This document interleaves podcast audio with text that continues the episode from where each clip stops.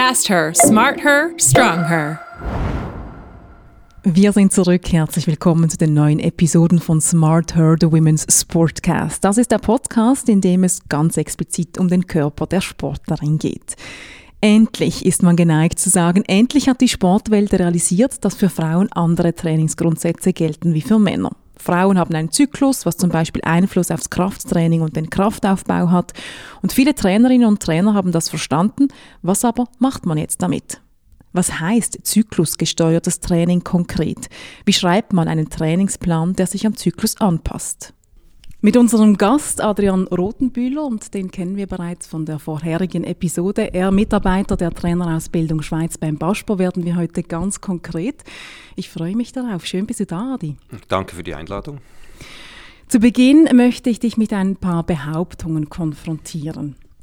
Behauptung 1. Zyklusgesteuertes Training eignet sich nicht für alle Sportarten gleich bin überzeugt, dass es sich für alle Sportarten eignet. Die Ausrichtung müsste etwas anders sein und habe das Gefühl, dass es für Mannschaftssportarten eventuell schwieriger umsetzbar ist als für Individualsportarten. Zweite Behauptung, nur die besten Trainer und Trainerinnen können einen zyklusgesteuerten Trainingsplan schreiben. Das glaube ich auch nicht. Eigentlich gewisse Grundkenntnisse müssen vorhanden sein und dann eine große Portion Kreativität und dann sollte es möglich sein.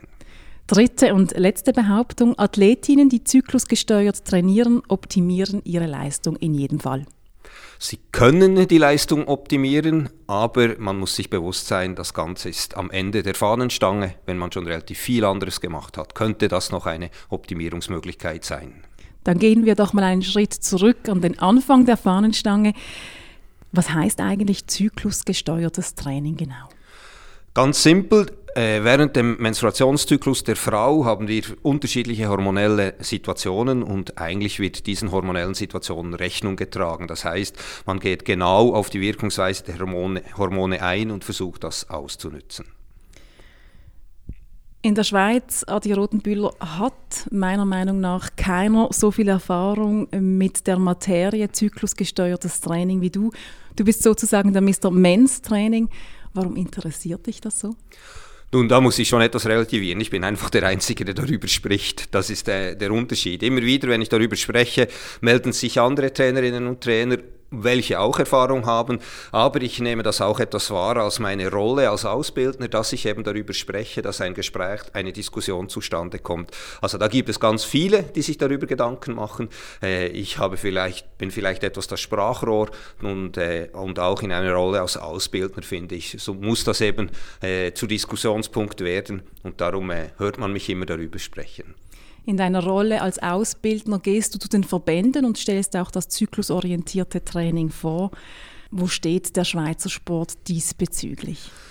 Also es ist ein sehr großes Interesse vorhanden. Man merkt sehr stark, dass äh, darüber diskutiert wird, dass es ein interessanter Punkt sein könnte, wenn es um Leistungsoptimierung geht.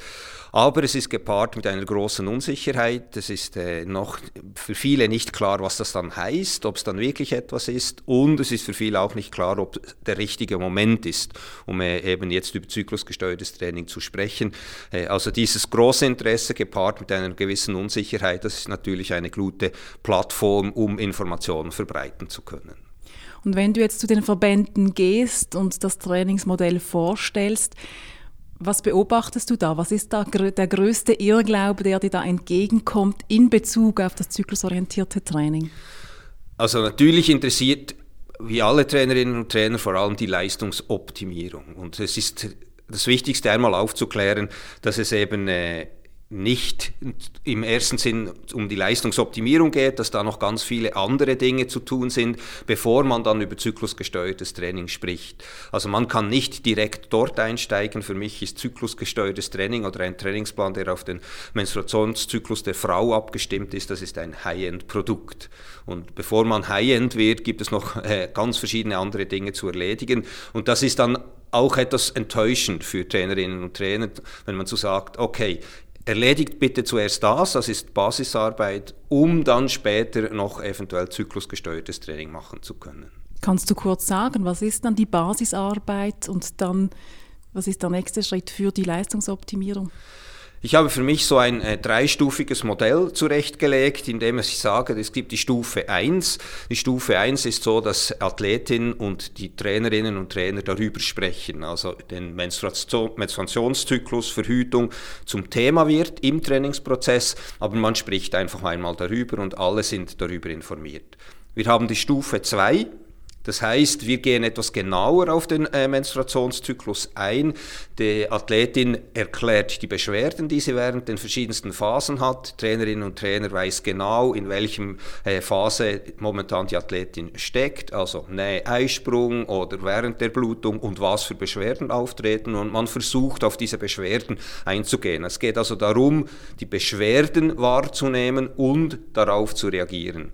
Und erst in der Stufe 3 sprechen wir von einer Optimierung der Leistung. Das heißt, wir versuchen, die hormonelle Situation während des Menstruationszyklus optimal auszunutzen. Es gibt also drei Stufen und nehmen wir die doch mal auseinander und starten bei der ersten Stufe, bei der es darum geht, dass Athletinnen und Trainer und Trainerinnen darüber sprechen sollten. Über was genau sollen sie reden? Ja, grundsätzlich einmal über den Zyklus, dass er vorhanden ist und dass es ihn gibt. Äh, dann kommt meistens gepaart dazu auch das Thema Verhütung. Und ich würde sehr umschreiben, äh, mit der Athletin über ihre Entwicklung zur Frau zu sprechen. Also wirklich auch zu sagen, okay, da passiert jetzt etwas, es gibt Veränderungen, was bedeutet das? Dein Körper verändert sich, was bedeutet das für den Trainingsprozess? Aber dass einfach dieses Eis einmal gebrochen wird und das klar offengelegt ist, dass die Athletin auch das Vertrauen hat, diese Basis hat, dem Trainerin, dem Trainer zu sagen, hey, ich habe jetzt wieder die Menstruation, das ist so bei mir, ich habe diese Beschwerden und dass die Trainerin und Trainer das einfach weiß. Wer initiiert diesen Prozess? Die Trainerin, der Trainer oder eher die Athletin? Ich glaube, das ist total typabhängig. Äh, schön wäre es, wenn die Athletin diesen Prozess initiieren könnte, weil dann wäre das Vertrauensverhältnis gut genug oder genug groß, um darüber einfach zu sprechen, wie es eben Normalität wäre. Äh, ich denke aber gerade in dieser heiklen Phase, wo es eben beginnt mit dem Menstruationszyklus, dass eben die Trainerin oder der Trainer diese Rolle übernehmen könnte und einmal auch dieses Thema ansprechen könnte. Was ist deine Erfahrung? Ist es für die Athletinnen und die Trainerinnen leicht, darüber zu sprechen? Ja, ich glaube, dass das Thema jetzt dermaßen omnipräsent ist, dass es immer wie einfacher wird. Und ich glaube auch, dass jetzt die Athletinnen selbst eben äh, erkennen, sie müssen darüber sprechen. Und das wäre ja schon äh, eine hervorragende Entwicklung, wenn wir jetzt häufiger über eben Frauenspitzensport sprechen, dass eben auch junge Frauen merken, okay, ich kann das anbringen oder ich muss es anbringen, weil ich dann eben auch äh, ja, besser leisten kann im, im Spitzensport. Gibt es eine generelle Aussage darüber, wann der geeignete Zeitpunkt ist, um mit dem zyklusorientierten Training zu beginnen? Um die Stufe 1 zu erreichen, um einmal das Gespräch zu suchen, ist es sicher sinnvoll ab dem Moment, wo eben die Menstruation eintritt. Aber ich muss da auch sagen, äh, man muss jetzt da auch nicht gerade das Wasser die Jahre hinuntertragen. Man muss sich schon überlegen, wenn jemand vier bis fünfmal trainiert, dann macht es wahrscheinlich Sinn, auch das zum Gespräch werden zu lassen. Aber wenn es eine einmalige Training, ein, ein Training pro Woche oder zwei Trainings pro Woche, dann bin ich mir nicht sicher, ob es wirklich nötig ist, das äh, auch zu besprechen. Kommen wir mal zu der Stufe 2. In der ersten Stufe, wie gesagt, geht es um Kommunikation und Austausch. In der zweiten Stufe geht es um das Monitoring, das hast du gesagt, um die Verminderung der Beschwerden, die im Laufe eines Zyklus auftreten können, je nach Frau. Wann kann man mit der zweiten Stufe beginnen, wenn man die erste absolviert hat? Also ich habe einfach das Gefühl, wenn ein großes Vertrauen vorhanden ist und man merkt, der Trainingsprozess wird gestört durch Beschwerden äh, während des Menstruationszyklus, dann könnte man schon sagen, okay, jetzt ist der Moment, wo wir genauer versuchen, darauf einzugehen. Was macht man konkret in der zweiten Stufe?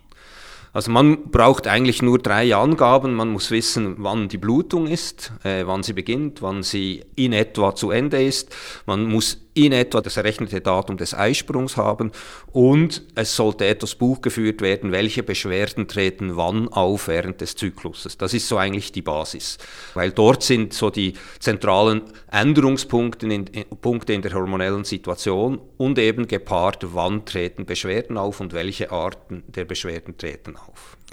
Wenn der Trainer das jetzt alles weiß, was dann?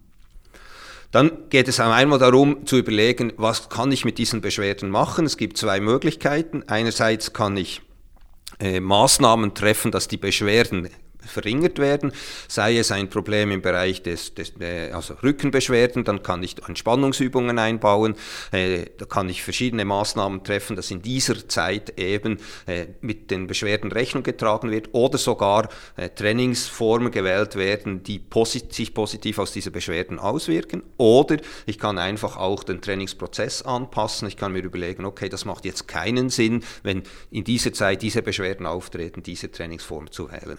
Geht es in dieser zweiten Stufe vor allem um die Beschwerden oder geht es auch um das Positive, das der Zyklus mit sich bringt?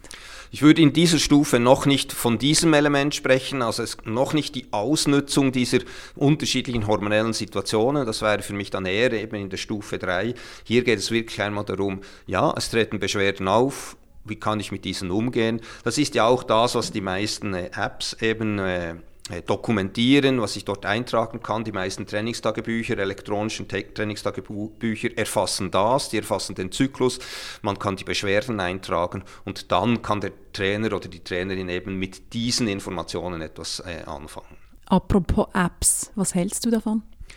Äh, das ist auch wieder eine wunderbare Entwicklung, dass jetzt so diese Apps immer wie professioneller werden, dass man sie mit der Trainerin, dem Trainer teilen kann, dass man eben als Trainerin oder Trainer darauf zugreifen kann und eben sieht, wo in etwa die Athletin steht, zu welchem Zeitpunkt sie momentan, äh, in welchem Zeitpunkt sie momentan ist, so dass man eben sofort auch wieder agieren kann und nicht reagieren muss. Und das ist sicher eine positive Entwicklung. Dann gehen wir zu der dritten Stufe des Modells, da geht es vor allem um die Leistungsoptimierung, das, was alle wollen. Aber ganz ehrlich, Adrian Rodenbühler, wie viele Schweizer Athletinnen trainieren auf dieser dritten Stufe des zyklusorientierten Trainings, wo es um die Leistungsoptimierung geht? Eine genaue Zahl kann ich da natürlich nicht nennen. Das, was ich so im Austausch merke, ist, dass die meisten auf der Stufe 2 sind was ich schon hervorragend finde, und so eine Mischform entsteht, das heißt, man versucht, den Beschwerden Rechnung zu tragen und versucht noch irgendetwas zu optimieren, das heißt vielleicht Trainingsschwerpunkte etwas auf den Zyklus anzupassen.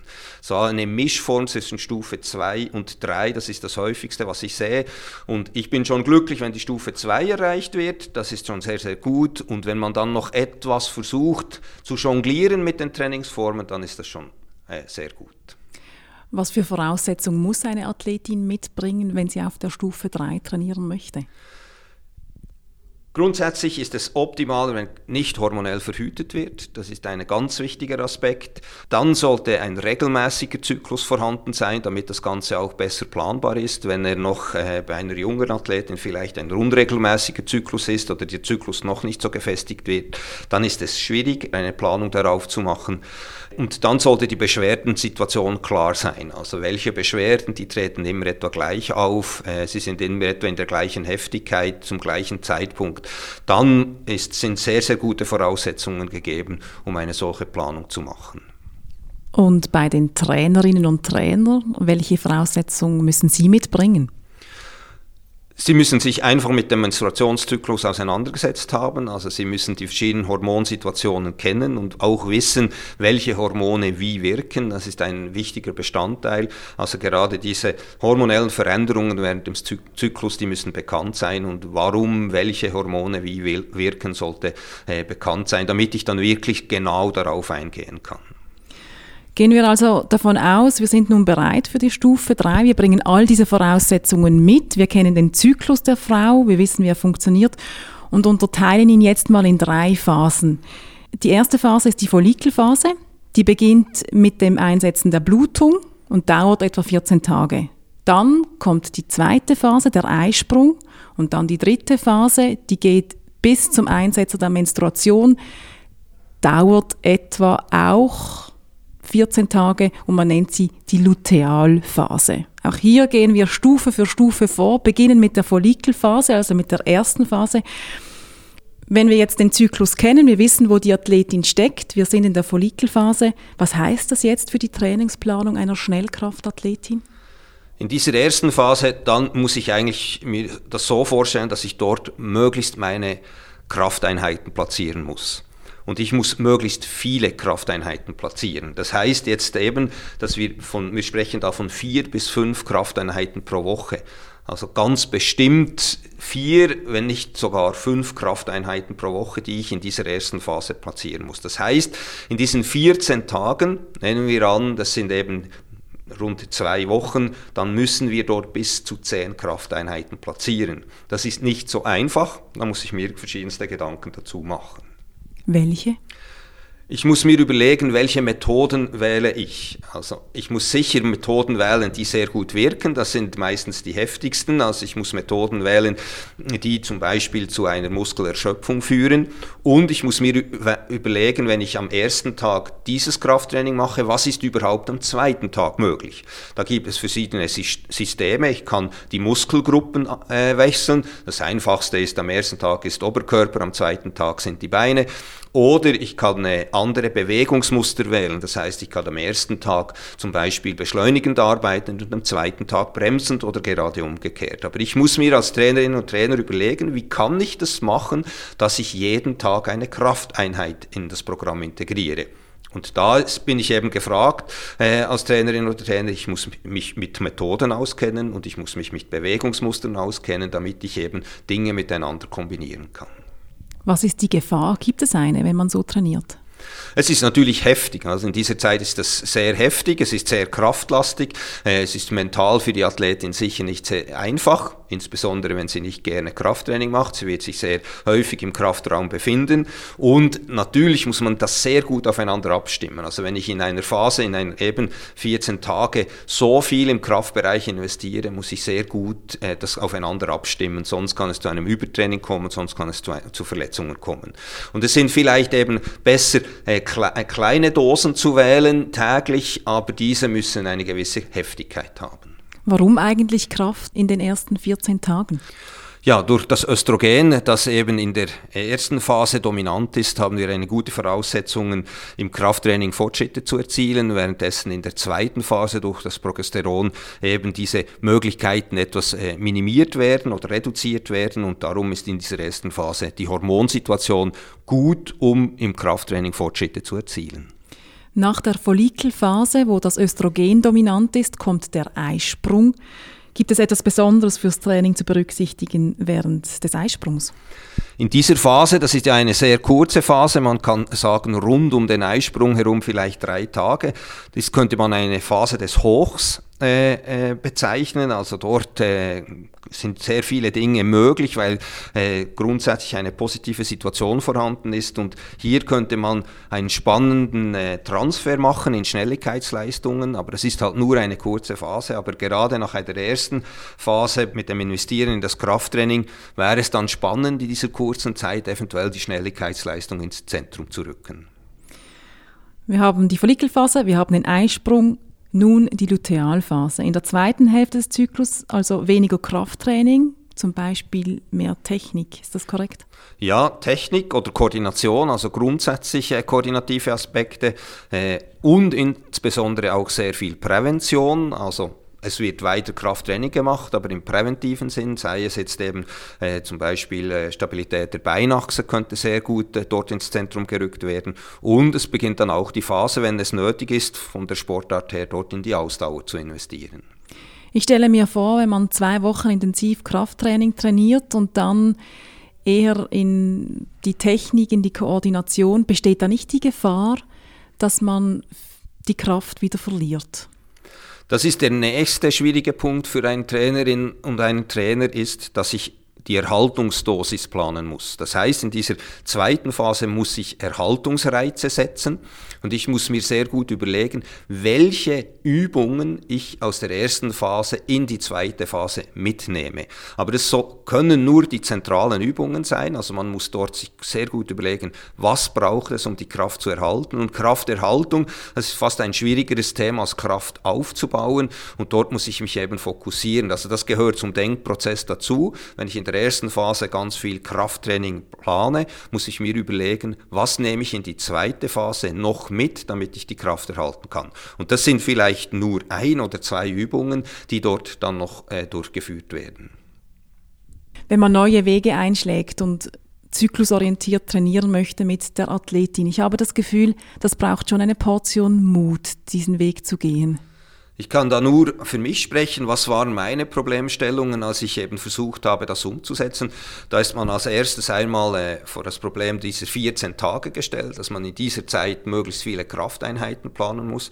Also muss ich anderes weglassen. Was kann ich weglassen? Wie kann ich das optimieren? Ich kann es nicht noch on top dazufügen, sondern ich muss andere Dinge weglassen.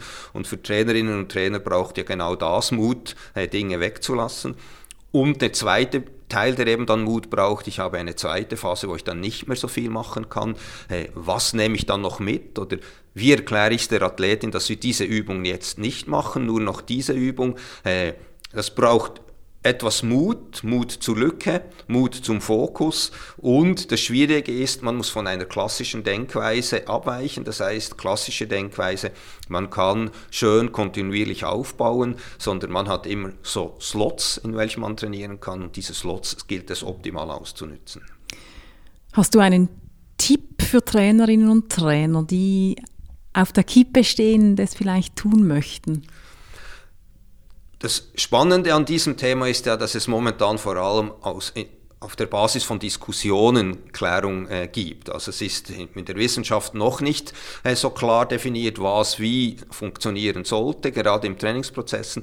Und hier würde ich einfach anregen, äh, sich auszutauschen äh, mit anderen Trainerinnen und Trainern, die Diskussionen zu führen und dann auszuprobieren. Dann aber auch ehrlich sein, ob es funktioniert oder nicht. Äh, und da, dort sind halt die Rückmeldungen der, der Athletinnen extrem entscheidend. Führt es zu einem besseren Wohlbefinden? Haben die Athletinnen das Gefühl, dass sie sich eben besser entwickeln können? So oder spielt es überhaupt keine Rolle? Wie gesagt, es ist ein High-End-Produkt und ein High-End-Produkt muss zwingend funktionieren und wenn es dann nicht funktioniert, dann kann man auch sagen, okay, wir äh, kehren wieder zu der klassischen Planung zurück. Aber die Rückmeldung der Athletinnen und Athleten sind sicher entscheidend und die Diskussionen unter Trainerinnen und Trainern. Musstest du viel Überzeugungsarbeit leisten bei deinen Athletinnen, wo du das ausprobiert hast? Oder haben die dir blind vertraut? Auch bei mir ist es so, der kleinere Teil ist geeignet für diese äh, Methode anzuwenden. Und mit diesen äh, Athletinnen war es sehr einfach, die Diskussion zu führen, weil sie gerade sowieso eine Bereitschaft hatten und das für sie äh, inter interessant war. Auch bei mir, ich stehe meistens auf der Stufe 1 oder Stufe 2, ist ganz, ganz selten auf der Stufe 3. Und Stufe 1 und Stufe 2, das wird salonfähig, das wird kein Problem mehr, dort wird offen darüber gesprochen, äh, dort, dort kann man auch sehr gute Informationen abholen, sind sogar Athletinnen sehr dankbar, wenn man wenn das Thema anspricht und sagt, hey, wie ist das jetzt für dich, müssen wir da etwas verändern, hast du Beschwerden, wäre es dir wohler, wenn wir so angehen könnten? Und da habe ich das Gefühl, das ist gut gut verankert nun die Stufe 1 und 2 und Stufe 3, wie gesagt, das sind Ausnahmefälle, die dann noch in diese Stufe wechseln werden. Adrian Rothenbühler, wer den Weg des zyklusorientierten Trainings einschlagen möchte, um damit die Leistung der Athletin zu verbessern, äh, der geht einen langen Weg. Es braucht Zeit, es braucht Vertrauen, es braucht eine offene Kommunikation und der Trainer muss sich in die Thematik einlesen und auch eindenken wollen. Das sind die Voraussetzungen. Wer es aber diesen Weg geht, was schaut am Ende dabei heraus? Was ist der Benefit overall? Ich glaube, eine harmonische, harmonische Trainingsplanung für Athletinnen. Das ist, glaube ich, äh, steht für mich immer im Zentrum. Es ist aus, Trainingsplanung ist ja grundsätzlich hoch individualisiert. Das heißt, ich versuche einen Trainingsplan zu entwickeln, welcher auf die Gegebenheiten des Athleten, der Athletin am besten passt. Und das passend machen ist eben auch den Zyklus mit einzubeziehen. Und wenn daraus dann noch eine Leistungssteigerung entsteht, ist es noch besser. Aber wenn schon nur eine harmonische Situation entsteht im Trainingsprozess, ist es schon, äh, äh hat man schon ein sehr schönes Ziel erreicht. Adrian Rotenbühler, viele Informationen, viele spannende Informationen, viele konkrete Informationen. Ich danke dir ganz herzlich. Hast du Rede und Antwort gestanden? Bitte, sehr gern geschehen. Und das nächste Mal im Podcast Smart Her, the Women's Sportcast, geht es um das zyklusbasierte Training im Ausdauerbereich. Fast Her, Smart Her, Strong Her.